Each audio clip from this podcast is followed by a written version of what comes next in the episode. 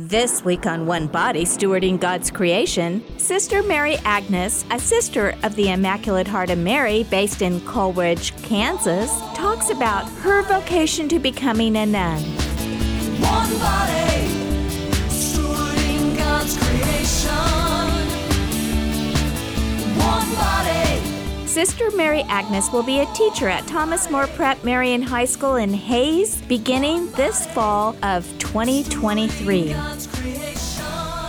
She is being interviewed by Divine Mercy Radio's on air host, Kelly Roper. By way of introduction, originally from St. Francis of Assisi Parish in Wichita, Sister Mary Agnes is a nun with the Immaculate Heart of Mary Sisters based in Colwich.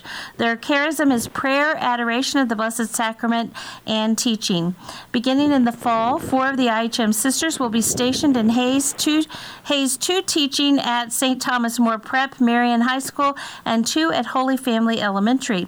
Sister Mary Agnes is one of the four, and she will be teaching at uh, at the Thomas More Prep Marian High School. So we are grateful that, that she's joining us. So so sister, can you can you just kind of share with us a little bit?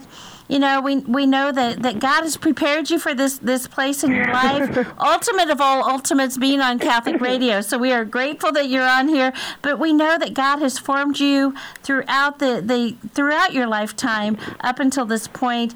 Give us a little bit of information about your upbringing and what your faith was was like growing up. Oh yes, I'd be happy to do that. I recognize that the fact that I grew up in a family, I was baptized, you know, raised Catholic. I think the thing that impressed me the most, just looking back, on what I just really appreciated about my parents, mm. is that they were very consistent and just utterly faithful to having our family go to Sunday Mass every Sunday. Mm. And I was in athletics, so even when we were uh, out of town at a softball tournament, a volleyball tournament, we would find the closest parish, sometimes that was even an hour away, and we would go to Mass. Mm. And just thinking about that, that had a big impact on me. Not at the time, like I was really grateful for it then, but I just realized if I would not have had that, I don't know if I'd even be a sister today. So I'm very grateful for the fact that we just always made it our point to never miss Sunday Mass. Um, I think another thing that really helped me growing up was the fact that I got the great honor of going to a Catholic school, K through 12, and I felt very blessed to be able to do that. And even just realizing what it is like to be able to go to Mass frequently throughout the week, having confessions offered, uh, you know, throughout the year, just being able to participate in devotions like the Rosary. And so my teachers were very faithful, and they just helped to foster that growth in the faith. And so I think the last thing that probably had a big impact on me, even just considering for our young people today, is just having friends that were able to also support me in my faith. But I didn't come to that friend group until I was a junior in high school. Mm. And the fact that I'm a teacher now, I really try and help the students recognize that you become like your friends. And if your friends are leading you to God and through virtue, then you're going to be a good, virtuous person. But if they're not striving for that, you will follow what they do. Yeah. And so by the time I was a junior in high school, I realized I need a, a group of friends who's going to help me. And so after that, I just recognized a lot of growth in the faith, and I was actually able to make the faith more my own at that point in my life. So those would probably be probably the the big ones, you know, looking back on what really helped to impact me growing up and just my faith life it's important to know who our children are hanging out with too because it, it makes it really does make all the difference. It, it, really does. How you know that's a huge decision for you to to make that decision that you know i need a better friend group. So so how did you come to to that decision? Well i think what the lord was able to help me to recognize is that i felt like i had everything that the world said would make me happy and yet i wasn't. Mm. So why he allowed me to have that grace as a junior in high school, that is a mystery I just give thanks for, and I'm grateful for the fact that I was able to receive that. It wasn't like it came to me easy. You know, there were some difficulties going on in my life at that time, but he kind of reached out to me and I I just really recognized at that moment I was able to say yes to that and that led me on a path that has brought me to where I am today. So it's all grace, as we know, but there are just those moments in our lives where He just seems to touch us, and I was able to receive that which was also a gift. Yeah. So I'm very grateful for that. You're a junior in high school. I think where we left off your story, you were a junior in high school. You decided you needed that uh, that better fr- that better friend group, and you know then right. then you just kept right on going. So at what point then did you think that you might have a vocation to be a bride of Christ? Yes, that became more clear to me, or at least the thought was more present when I was a senior in high school. Mm. And so I would definitely attribute the fact that I had made the decision during my junior year to really kind of redirect my life. That allowed me just to be more open to the possibility of the fact he could possibly be calling me to the religious life. Obviously, I mean, we do this. We promote vocations in the grade schools and our high schools in our parishes, but it wasn't like I was open to that for myself until I was a senior in high school. In fact, when I was younger, I was an athlete, so that's pretty much the plan that I had is I was going to pursue a future in athletics. Mm. However, I didn't realize, and this is something that I love to talk to our young people about today, I did not realize that a career or seeking something like just to be an athlete, it was more about doing than about being. Mm. So I had never really been able to make that distinction before. You know, I had never thought to ask myself, how did God create my heart to love the best? Who is He calling me to be? How is He calling me just to give of myself? And that question came a lot more close to my mind and heart when I was a senior than it ever had before. And so at that point, I also realized, too, I had been taught by our sisters in high school, so that was another blessing of just having sisters around, seeing them in class, kind of experiencing what it was like to be with them. But I just never saw myself as the sister type. Hmm. So I um I love Mother Teresa and I think we still have a lot of Mother Teresa devotees around today, probably more so than ever. Yeah. Um, you know, she's just so so good, and what an image for our modern times of just one who loved passionately, and she could see the person as a person. Yeah. And I just appreciate about her so much. So when I was a sophomore, I remember watching a video on her and thinking, I would like to go and do what she did. I would like to go to Calcutta. In fact, I would like to meet her. And at that point, she ended up dying my junior year of high school. Mm. So realizing I would never get a chance to meet her, but just the impact she made on me by just the good that she had done really stuck with me. So the thought of religious life for me was definitely present just because of her good witness. Yeah. And uh, I think the one thing, though, that kind of helped me to bring the idea of religious life a little closer to home was I went on a retreat, and this was my senior year. So I had this thought maybe I might just be called to religious life. Mm. And I finally got up the courage to talk to a religious priest who came on this retreat. So at that time, when I was a senior, I was pretty girly, uh, liked the ha- hair, the makeup, all the stuff, yeah. the clothes. And so I walked right up to him and I said, Father, I've never told anyone this before in my life, but I think I might be called to be a sister. And in fact, I think I might be called to be a missionary of charity. And I think I would like to go to Calcutta and just give my life to Christ with Mother Teresa's community and her sisters. And he, he looked at me square in the face and he said, you wouldn't last five minutes in Calcutta. Oh, was that devastating? I kind of looked at him like really shocked because I was expecting him to say to me, Good. That's wonderful. I hope that goes well for you. Yeah. and that is not what he said. Yeah. So I kind of was taken aback. I think he could tell I was just utterly shocked because I, I was not able to respond to him. Yeah. And then he said, Well, let me just tell you, I've been to Calcutta. I've actually worked with Mother Teresa's sisters, and first of all, they probably wouldn't send you over there because most of the girls who enter that are from the United States actually stay in the United States. I thought, oh, he just burst that bubble. Yeah. And then he said, if you actually did go to Calcutta, more likely than not, you wouldn't be able to handle the food because it's very different. Your digestive system would be out of whack. I mean, he was just really over and over again trying to express to me Have you really thought this through? Or is it just kind of a pie in the sky dream? And so by the end of our conversation, he just very simply said, Have you ever thought about visiting a community that was closer to home? Mm. So in my mind, not wanting to tell him this, I said, I'm thinking, well, well, sure, there's a community right here. I'm taught by these sisters. They're wonderful, but why would I ever want to do that? So that was the end of our conversation. So, I mean, that's kind of a long way to express the fact that um, he did a lot for me that year, mm. and just being able to look back on it, it's been kind of interesting thinking about that as far as like when I, I really felt he might be calling me, but not really being sure as far as why or where or how to even discern. Like I didn't know how to do that. And how providential it was for, for him to be on that retreat who had already been to, to Calcutta and who was bold enough to speak the truth, right? You know, Truly, and, and, yes. You know, true providence yes. right there.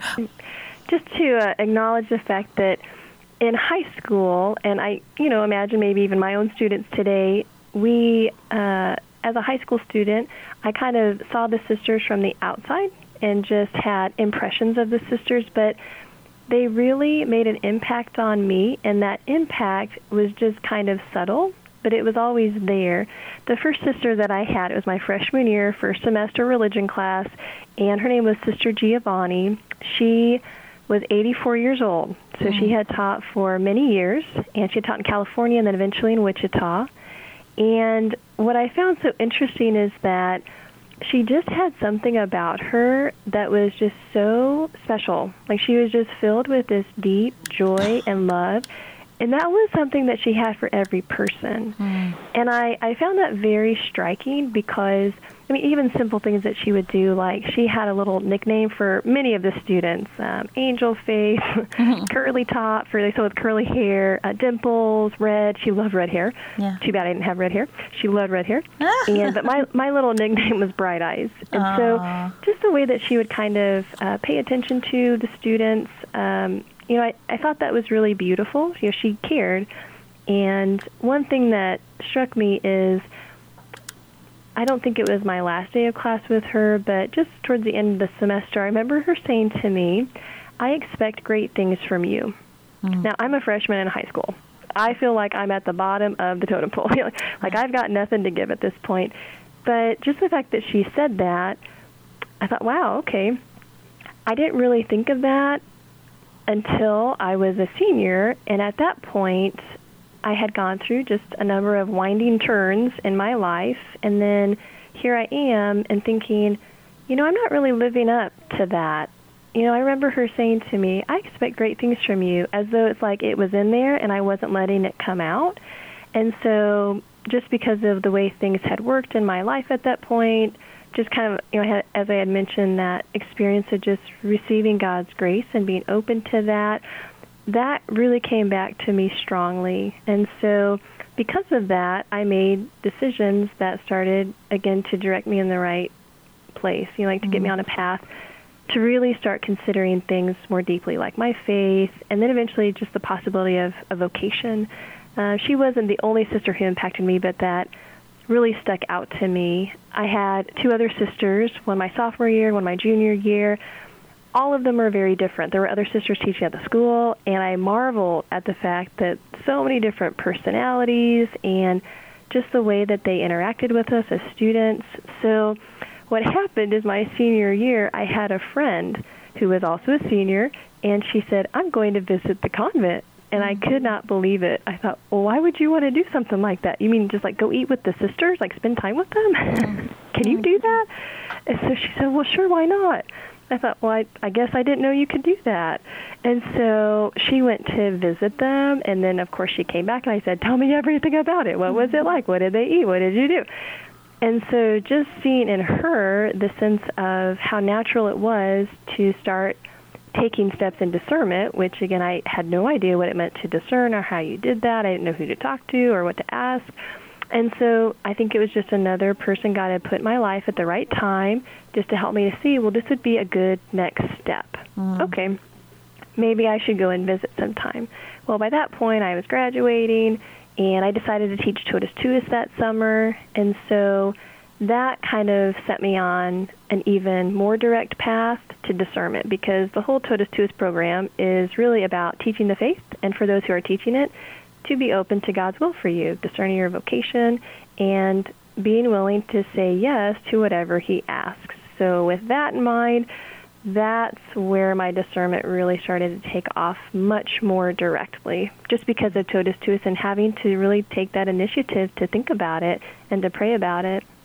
So how long from from that point, you know, you're you're graduating from high school and and then, you know, do you do you have plans for after high school or are you still just trying to think, you know, about what to do? Right.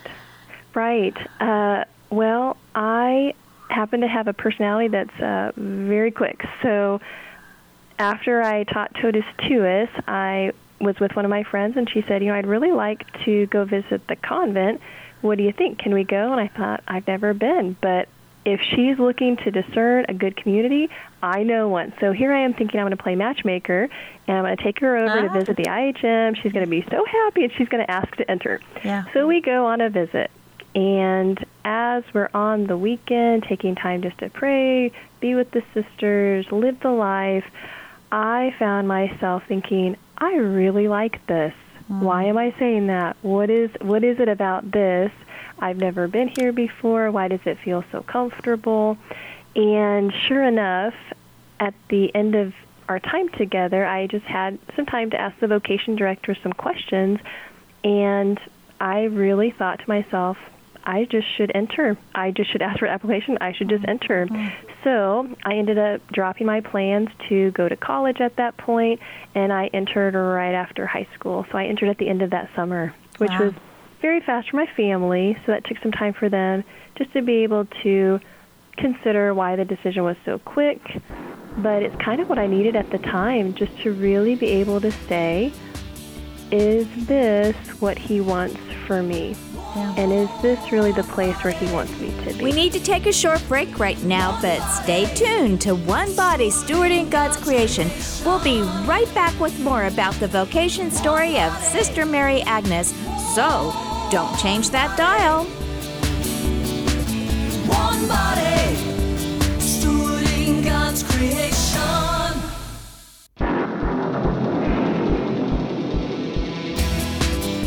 We're back on One Body Stewarding God's Creation. One body.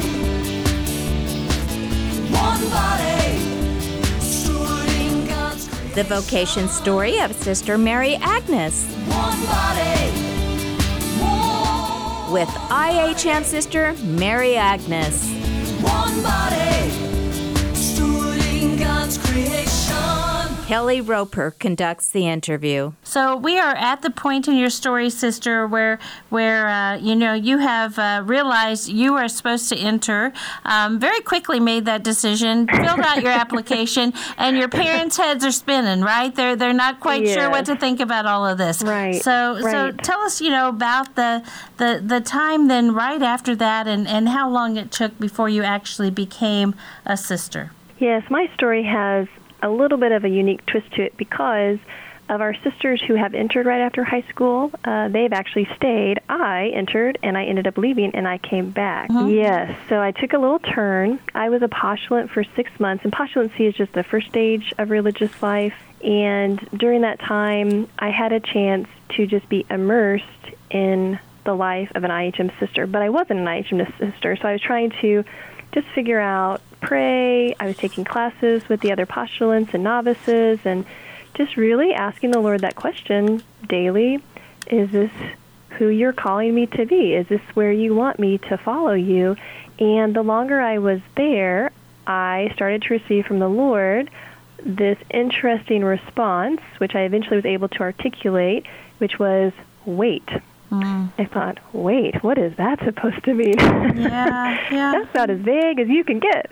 Wait, wait for what? Wait for a sign, wait for another community, wait for a different vocation. I mean, it just it didn't make a lot of sense to me. Of course, I had been talking to the sister who was our novice mistress, and I had a lot of opportunities just to ask her questions, and so it wasn't like I was trying to do it on my own, but I really didn't know what that meant. So, as I was talking with her and continuing to pray, it seemed like it would be a good idea for me to leave the community and continue to go to college, which I was wanting to do. So I ended up going to Benedictine College, and I was there for a year and a half. It was a great place to be. Mm-hmm, mm-hmm. I really appreciated the atmosphere. I had so many wonderful friends who were just surrounding me in support because we were all kind of discerning together. So many of them were dating, many of them were wanting to go visit convents. It was just really great. So in that time, I had a number of friends who'd say, "Let's go visit another community." I was like, "Okay." Mm. So we went to visit a community in St. Louis, and while we were there, I was thinking maybe this will be the one. We arrive. I enjoyed the sisters, their prayer life, just spending time with them. But by the end of our time together, I had this interesting thought. You know, that's too bad they're not the IHMs. It was really mm. fun to be here, but they're just not the IHMs. Yeah go back to college. Maybe a month or two go by. Friends are thinking, let's go visit another community. So we go visit another community, and we're going to Nebraska this time. So we're in Nebraska.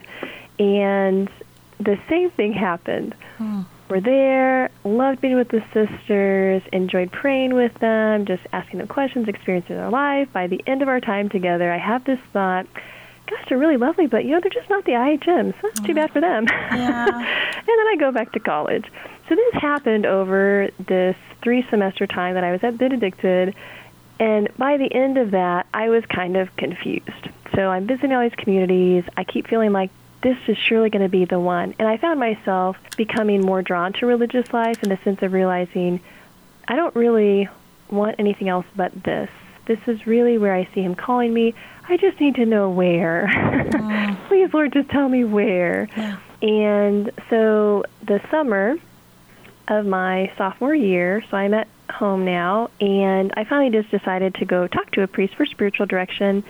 And as we were talking over a few weeks' time period, he eventually asked me the question, I don't know if you hear what you're saying, but can I just recap this for you? And I said, I don't know what I'm saying. What am I saying, Father? He said, Well, so you've visited many different communities over the last year and a half. I said, Yes. And during that time, as you're visiting, every time you leave, your thought is, hmm, they're just not the IHMs. That's too bad. yeah. yeah. Right. You're always comparing them to that community. When is the last time you visited the IHMs? I thought, oh gosh, it's since I left. Yeah. So his advice was maybe you should go back and visit again. So I did. So that summer, I went back. The sisters were having their novena to the Immaculate Heart of Mary. I came in the evening. It was just a lovely time. There's a beautiful talk on devotion to Our Lady. There was a holy hour.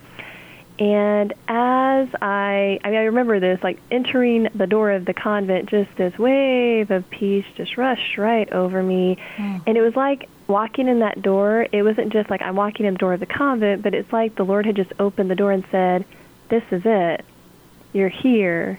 And I just, like at that moment, I just knew, you're right, Lord, this is it. I, I see it, I hear it, I desire this. And so, so from that point, I was able then to again talk to uh, the novice mistress, and she was able to assist me with the application process. At this point, it was a little quicker because I had already entered before, and so I was able then to re-enter. And from that point, then had a short postulancy, novitiate, profession, and then today. So, wow. kind of getting us up to where we are right now. Yeah, so so good. I love that. So our theme, sister, is holiness is not for wimps. Um, I don't know. Are you old enough to even know what a wimp is? I'm not. I'm not sure. That's kind of an older term, but but uh, what what you know, and that was Mother Angelica who said that once. So you know, holiness is not for wimps. So how does this theme fit into the daily life as an IHM sister?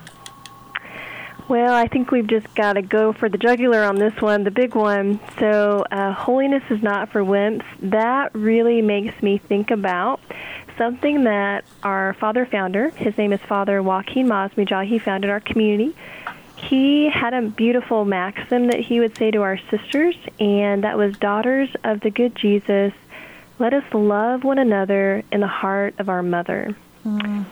So, what is probably the most beautiful, the most difficult thing we are called to is love. Mm. And I just appreciate the fact that our father founder recognized as sisters, as Christians, what are we called to do is to love, and love is not selfish. Mm-hmm. Love involves sacrifice. Love, and God, love involves like just pouring yourself out and never being willing to say it's enough. Yeah, yeah. Yes. So, just thinking about that as we are striving to live our life, just everything about our life really challenges us to be just that, to be willing to be poured out like that beautiful story of, you know, the sinful woman who comes to anoint the feet of Jesus and here you have her bringing this beautiful jar of that costly perfume and she just pours it all out to anoint his feet. And I like how John Paul talks about in there's a document on religious life and he says, What a beautiful reminder that is of religious life, that you're willing to give him everything and not to hold anything back. And hopefully just through the witness of our lives we can be an inspiration for others. Don't be stingy with God. yeah. uh, be willing to keep giving because you know He is so generous and He always gives us back more than we can give Him. Yeah. So just to be willing to do that on a daily basis. And I guess the other thing that kind of makes me think about holiness is not for wimps, we have a lovely motto for our community, and it's very simple just, I take what is set before me. Mm.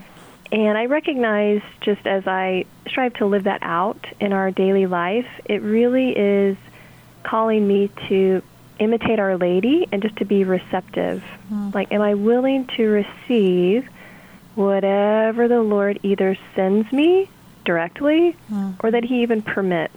And sometimes I like that, but sometimes I may not. Yeah. And am I willing to still receive that that is difficult or challenging or not what I expected?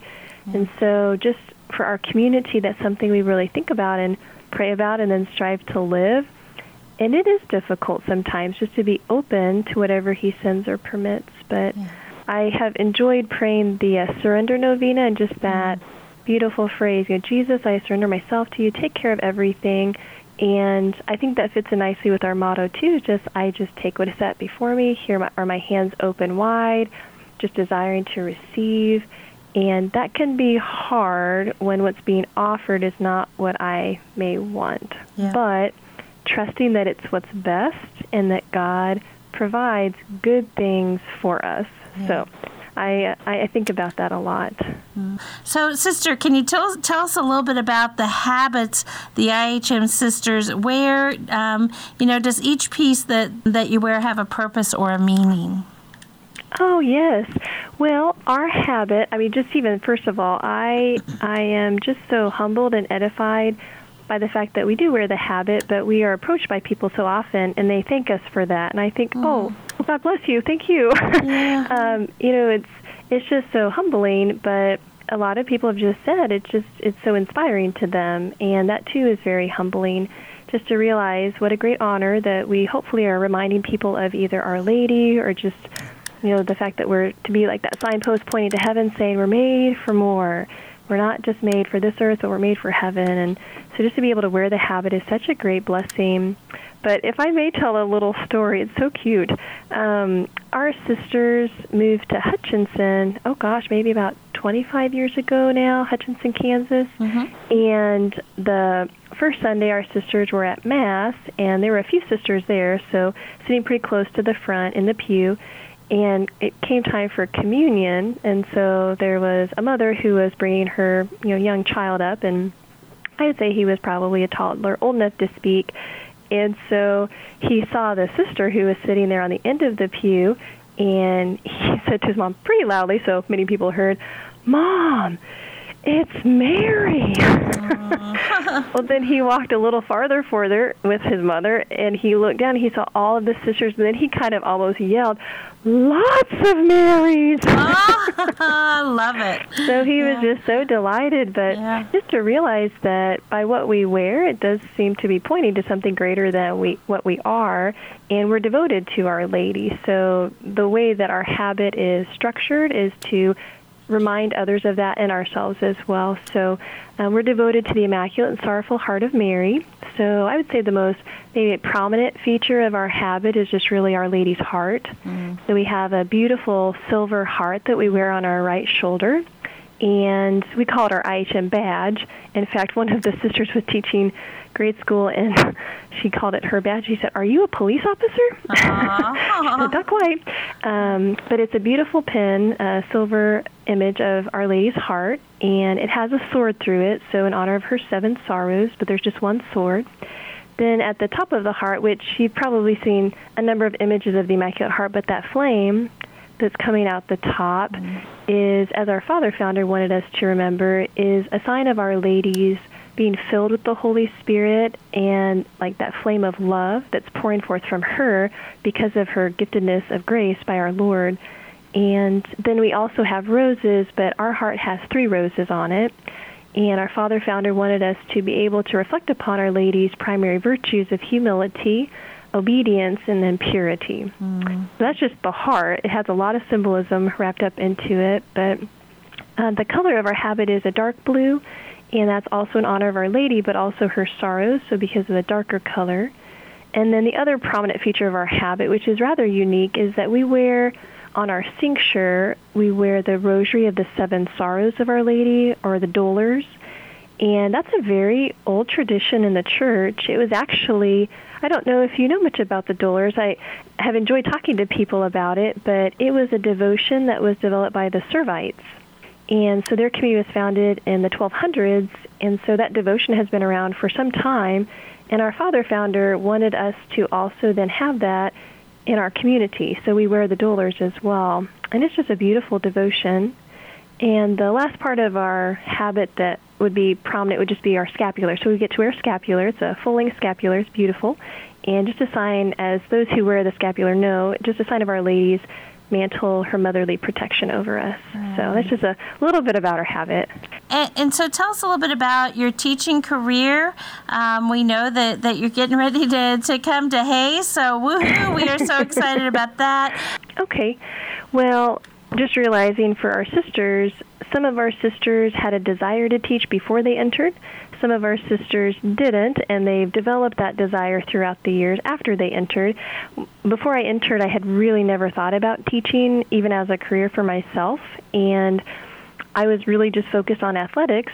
So academics, teaching just never really caught my attention. However, after entering and just recognizing what it means to be a member of a community that teaches and that our teaching is obviously just a part of the mission of the church. Mm. You know, that our Lord obviously was one who taught, and that we get to share in that. It's just really powerful for me to think about that. But I think what I've appreciated most just about experiencing teaching as an apostolate is that it's different than teaching other subjects. I mean, you probably know what I mean by that in that so we've got lots of awesome teachers and they teach math and English and science, social studies, but when we're teaching the faith and just to be a catechist, I realize there's kind of like an analogy I like to use, so I thought, well, I could just mention that, but the analogy is so let's just say we've got a math teacher and the students come into class. You would never hear a math teacher say, All right, students, today I want you to give your life to this algebraic equation. Mm. that would just be ridiculous, right? Yeah. That's just not the point of what they're doing in a math class. Um, I don't know, like an English teacher. Um, all right, we're doing Shakespeare today. All right, students, today uh, I want you to really form a personal relationship with Shakespeare. Yeah. Like you would just never hear an English teacher say that because, first of all, that's not possible. It's kind of impractical and odd. But every day, uh, just as one who gets to teach the faith, that's what I'm both inviting my students to and challenging them to is to say, are you willing to give your life to Christ? Are you willing to develop and form a personal relationship with Him? Do you know how much He loves you and how much He desires for you to be able to love Him in return? So it just takes on a, kind of a different meaning for me when you know I'm preparing things for class. I think is this going to help that student to know Jesus better? Mm. And if not, then I need to pray about that more because that's that's our end goal. That's what we're striving for. So I've just really come to love that. And it also helps me to get through, you know, some of the monotony of teaching, like the paperwork and the in services and things, which all of us teachers, we do that.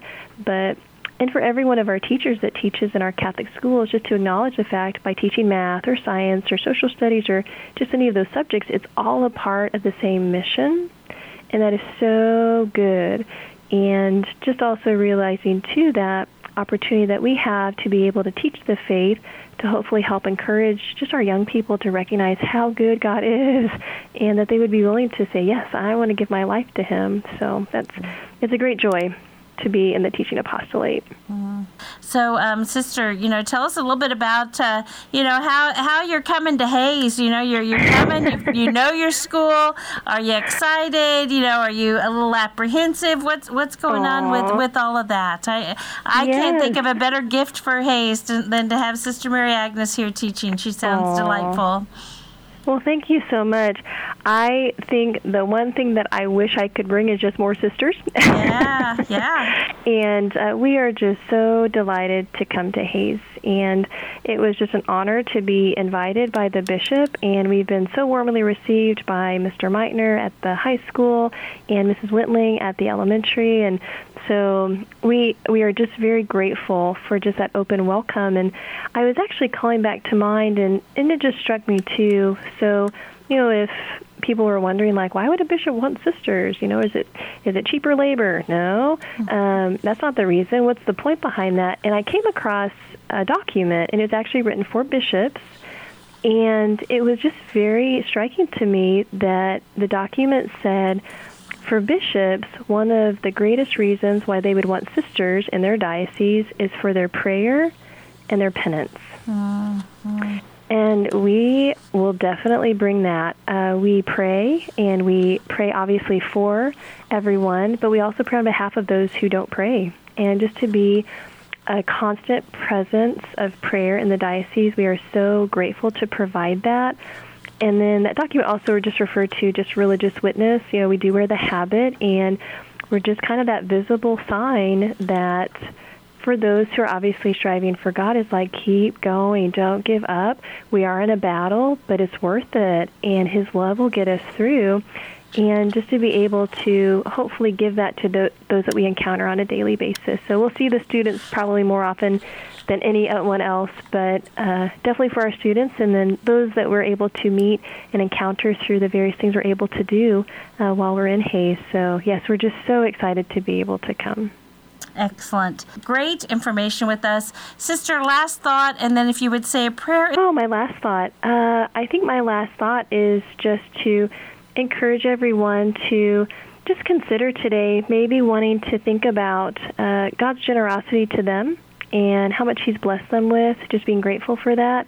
And as you've been noting, He is one who gives. And so I know that there are so many people who love your station and have a great desire to help you. And so that those who are able to would be able to offer that today just to assist you to keep the good that you're doing going. So I will continue to be I will continue to pray for all of you and uh, especially the good work that you're doing. So Thank you. But yes, Definitely. So, and I'd be happy to end with a prayer today. Thank you. That would be awesome. Okay. In the name of the Father and of the Son and of the Holy Spirit. Amen. Amen. Lord, we thank you for this time to be together, to honor and praise your name, to be able to consider the good that we can do, and especially to give thanks for those who have been able to support Divine Mercy Radio and all of the wonderful Catholic works that are happening, especially in the Salina Diocese. We entrust to you, Lord, all of our intentions. We ask you to continue to bless us with your goodness and your love, and that we too may be a blessing to others. We entrust all of these intentions to you through the heart of Our Lady as we pray. Hail Mary, full of grace, the Lord is with thee. Blessed art thou among women, and blessed is the fruit of thy womb, Jesus. Holy Mary, Mother of God, pray for us sinners now and at the hour of our death. Amen. Immaculate Heart of Mary, pray for us.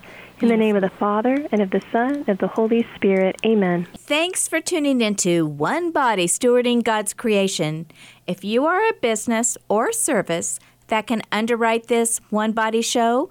Please know your underwriting will run three times during this show, which runs five times a week on five stations reaching along I 70 from Junction City to the Colorado border.